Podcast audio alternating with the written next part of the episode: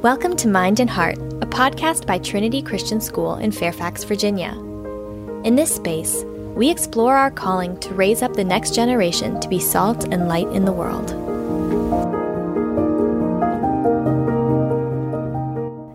Hello, and welcome to Mind and Heart, a podcast by Trinity Christian School. I'm your host, Joe Wilbur, and today I'm sitting down with TCS alumna Grace Whitaker. Grace graduated from Trinity in 2021 and finished her first year at the University of Virginia this spring. Today, she is going to share with us some wisdom about transitioning from high school to college and remaining faithful as a Christian in a secular environment. Grace, thank you so much for joining us today. Thank you for having me. Of course. So, as we just said, you just finished uh, your first year at the University of Virginia and you're getting ready to go back here very soon. So, if you could sort of summarize for us in a nutshell, how was your first year at college? It was wonderful, honestly. I love school. I've always loved school. I'm weird like that. Um, and just getting to take cool classes with professors and meeting all sorts of students who were interested in similar things to me. The independence was a plus. Mm-hmm. The dining hall's not so good at UVA. Um, but Ooh. other than that, it was a great time. I loved the new experiences. I loved the freedom. It was a lot of fun. Can you tell us a little bit about what you're studying? So I'm actually planning on double majoring and minoring. Okay, the Whitaker way. Here yeah. we go. Well, I tried to double minor, but the university wouldn't let me. Mm. So I'm majoring in English and Spanish with a concentration in linguistics and philology. Philology? Philology. It's I basically linguistics, but for the written word. Okay. And then I'm minoring in Slavic languages and literatures with a concentration in Russian. Oh my gosh. Mm-hmm. That sounds like quite a full plate mm-hmm. academically. So, do you have plans for like what you want to go into when you graduate? Is there a plan here with what you want to do? My goal is right after undergrad to apply to a PhD program in English um, and get my doctorate. And then after that, I'd love to come back as a teacher, either at the collegiate level or at a high school. Mm, very cool. And what made you interested in that teaching and also the subject matter English, philology? I was always interested in English, not just literature, but specifically the structure of language, which is where I get into the linguistics and the philology. Mm. Um, I, in ninth grade, actually, I took arts and aesthetics with Mr. McGarry. And in that class, we talked a lot about the philosophy of education. We talked Plato and Aristotle and learned about what it means to get educated and what it means to educate. Um, and from that class was when I decided I wanted to pursue my PhD and to become a teacher. So that kind of put my whole life plan in motion. Wow. And what year was that at Trinity? That was my freshman year. So your freshman year, so that's pretty early to like figure out your life path and what you're passionate about and what you want to do. Yeah. Well, I always knew I loved English. So right. even from elementary school, English was always my favorite subject. I don't think there was ever a time in my life when I wasn't planning on studying English at the university. Mm-hmm. Um, but as I grew up at Trinity and had new experiences, the rest of it sort of fell into place. Was there anything about your experience that surprised you going into college? The one thing that I definitely did not see coming is that I am so terrible with faces. Oh. I never realized it at Trinity because I've been in the same class for 12 years and we have new students every year, but it's only a few at a time. And so largely my circles are the same. But when I came to college for the first time, it was 16,000 new faces all at oh, once. Gosh. And my roommate, who came from a large public school, she she's convinced I'm face blind. at, at, the end of my second semester, a, a, young man came over to me and I was working on homework. He said, "Hey, are, are you doing Russian?" And I was like, "Oh my gosh, that's so funny. I'm not right now, but I'm actually in a Russian class." And he squinted at me and he said, "Grace, I have been in your Russian class for the past two semesters." I just Oh no. I had no idea that, but I'm so terrible at learning new faces, and I guess I hadn't had to do it in 12 years, so it never occurred to me. But it yeah. is, it is a skill that I lack.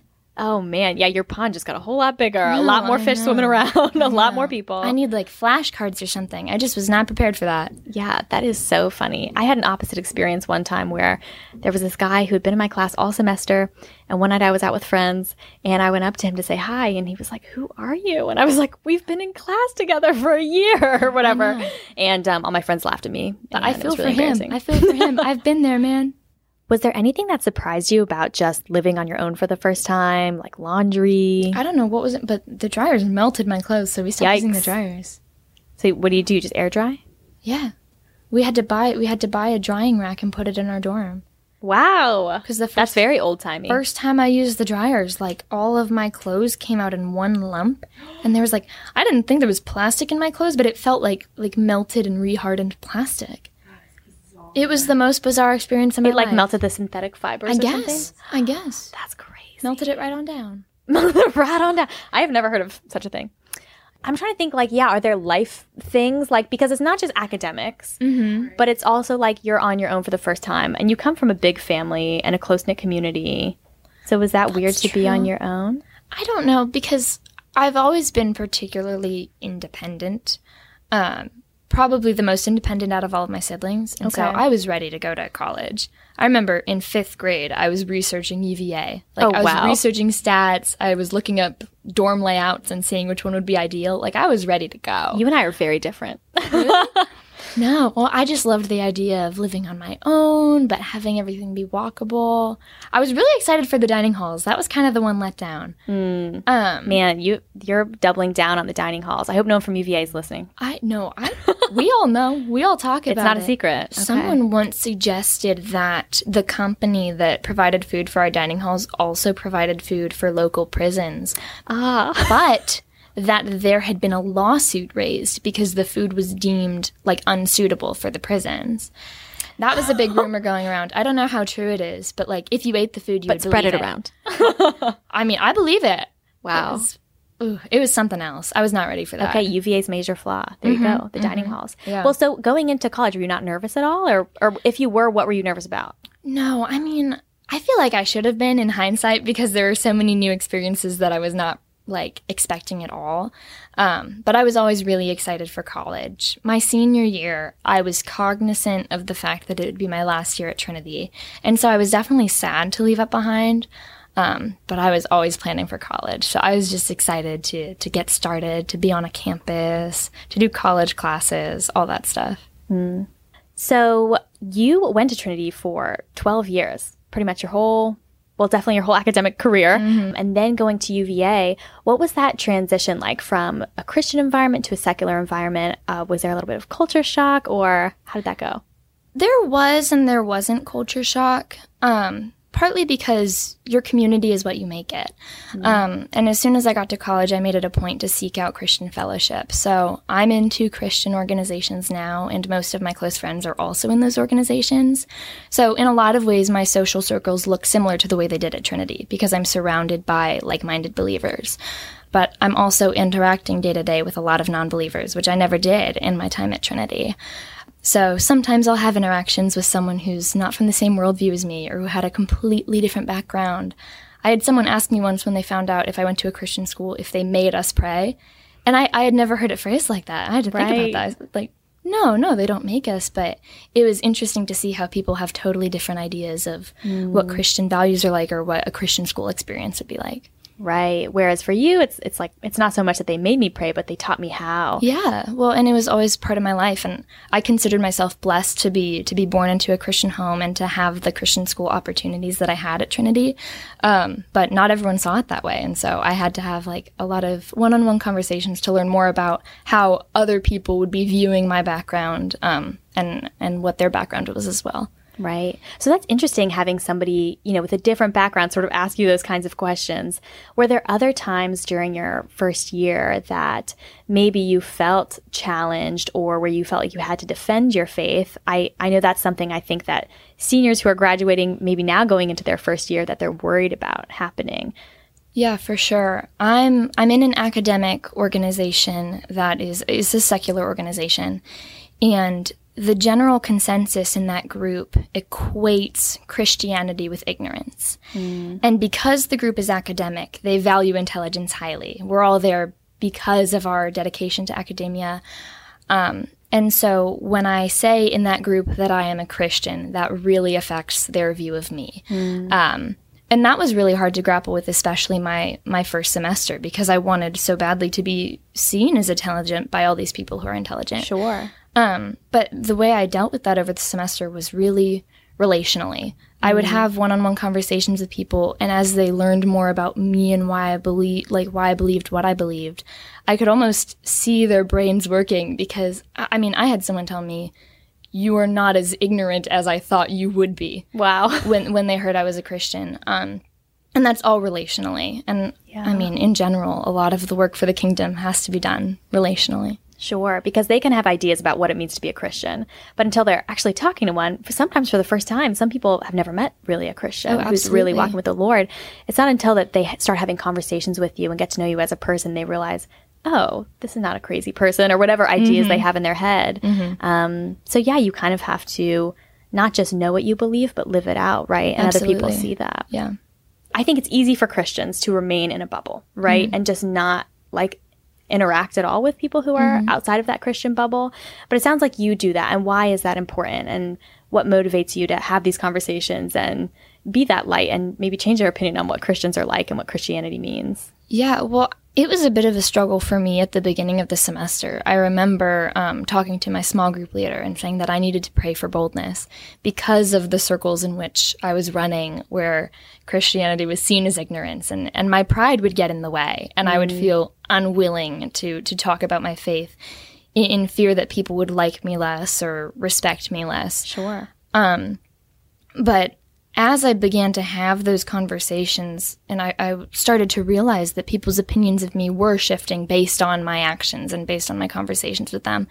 Um, but in hindsight, it's so it's so fitting because Christ told his disciples that that they will be known by their love, and that is no less true for us today. Mm. Um, Christ's kingdom is seen through our interactions with other people because so much of what he did was relational and so much of what he called the church to in, in the New Testament was relational.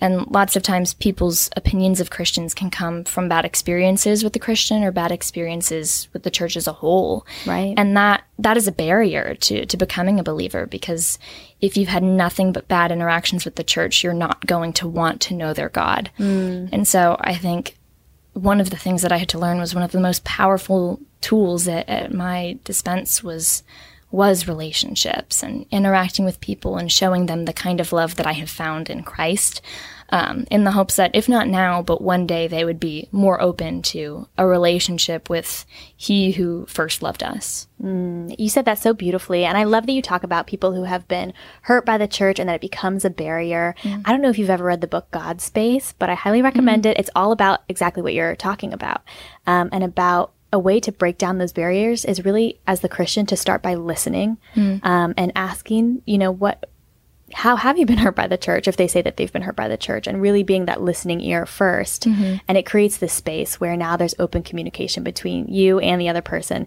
and you're not coming at them preaching hellfire and brimstone yeah. but you're listening and you're ultimately listening it's a relationship it's exactly what you're saying yeah for sure um, so yeah that's awesome so going into that and going into that environment and those sort of tricky situations, um, I know I would be intimidated. Did you feel prepared going into that, or was it a little bit of a shock and you had to realize I got to figure out how to navigate this? I actually did feel prepared, which is surprising for me because I tend to be a worrier. But my senior year apologetics class, I mean, that prepared me more than I possibly could have imagined. Mm. I think one week into the school year, I was up late at night having a conversation with with a young man who used to be Catholic but left the church. Mm. Um, and he and I had a long conversation about all different aspects of theology that he had had an issue with. Mm. Um, we talked about the problem of evil and, and why a sacrifice like Christ's propitiation for our sins on the cross was necessary. Like, we talked through all these issues that he had come across in the faith. Um, and they were all things that just a semester prior I had been taught how to address. Wow, how um, providential! I know nothing. Nothing prepared me more for college than apologetics. I think, in hindsight, that was the most important class I took in all my time at Trinity. Mm. And now, being in that secular environment, do you feel like overall it has continued to strengthen your faith, or make you question things more? Or I think absolutely it was strengthening because growing up at Trinity, being at a secular university was the first time my faith had truly been tested. Right. Um, externally and internally as well, because I'm having all these new experiences. Um, but I realized through those tests that, that I had been prepared well, and, and I was so unbelievably thankful for that. And it really did make me stronger in my faith in the end because I could see how well it could withstand all these external and internal mm. challenges. Yeah, that's powerful. It's powerful to see that for yourself kind of for the first time. Um, so, you mentioned being involved in several different Christian organizations at UVA, um, which I imagine would be a really good way to remain grounded in your faith. Are there other ways that you have been able to remain so grounded and rooted in your faith while there, other than just those organizations? Finding a home church um, was one of the first things I wanted to do when I went to Charlottesville because college campus Christian organizations are fantastic, but there's also something to be said about the wider community, a local community of believers. So I got involved in a local church as soon as I could. Next year, I'm planning on volunteering in their in their nursery. Oh, that's great! Um, You're very good with kids. um, for those of you who don't know, Grace is our summer camp intern, so she's been working with all of our young campers here, and um, it's been a delight just to see her interact with the kids. Thank you. Yeah, I do love working with kids. I did it at my home church when I was living here in Fairfax. And so I'm excited to be able to establish more of those relationships in Charlottesville and continue to make my faith my own, even though I'm not living at home with my parents anymore. That's great. I know in college it's really easy to forget about the church piece just because mm-hmm. it's so connected to, oh, well, I always went to my family church and now I'm not there. It's really easy to just not go to mm-hmm. church. And a lot of people stop going to church, yeah. unfortunately, when they go to college. So that's huge. Are there any um, other things? So we've got joining Christian organizations and joining a home church. I mean, a lot of the other experiences I had that worked to strengthen my faith all started from the first Christian community that I found. Um, because through there, we do a lot of outreach or we do mm. social events with um, other people on campus, mm. either in other Christian ministries or non believers on campus. And so, by being rooted in a Christian organization so early on, it kind of prepared the path for me to be able to expand um, outreach and get involved in a lot of other activities and things that ended up being strengthening for me and for the rest of campus as well. What advice would you give to students who are now going to college for the first time as freshmen? What would be maybe your number one piece of advice or your top three tips um, if they're listening right now? I mean, at the risk of sounding redundant, my greatest piece of advice would be to find Christian community. Right. I know a lot of people first semester decide to wait on joining new activities until they get a handle for the like what the workload is. And I definitely would stand by that with the exception of Christian community because that's where you're going to find a lot of lifelong friends, a lot of like-minded believers. That's where you're going to have a support system which you'll probably find out you need sooner rather than later. Yes, amen. That's that's just the base of it. That's been the base of it for me and for a lot of other college students who have come um, from Christian schools into a secular university. That's the foundation. So I couldn't recommend that highly enough. I also want to ask you: Do you have advice for not just students who are um, going into college now, but students who are rising up in their senior year this year. So this will be their mm-hmm. senior year. They're dipping their toe into that college process. Mm-hmm. Um, do you have advice for them and going through that process and for making the most of their senior year here at Trinity? Yeah, I mean, absolutely. I would say take advantage of what you have while you have it. Um, I'm, I'm perfectly happy to be in the university where I am, and I know that God has put me there for a reason. Mm-hmm. But I also recognize that there were a lot of resources I had um, at Trinity that I don't have um, at a university level. And, and so my whole senior year, one of my biggest focuses was trying to soak up every last bit of it. I mean, the teachers we have at a small Christian school, it's just an irreplaceable experience because mm never are there so many teachers in such a small space who are so willing and able to discuss faith, to discuss personal lives, who love their students so well and and the classes we have, the theology, the apologetics, those are invaluable. Um, and I think every student who is here should take full advantage of them so that when they do go out into the rest of the world, especially if it's at a secular university, but even if it's not, so that they are prepared because they will inevitably come up against people who are who are opposed to the faith. And there is no stronger defense than knowing what it is you believe and why. Hmm. Um, so, I mean, just make the most of it. I know for seniors it's really tricky because we're overwhelmed with APs and, and the oral defense, which is in and of itself a tool that we can use in later years, but it can be really stressful as everything piles on at once. But I think one of the most important things would be just to take a breath and take it all in and be thankful for the blessing that you have in a senior year at Trinity mm. um, before it's over.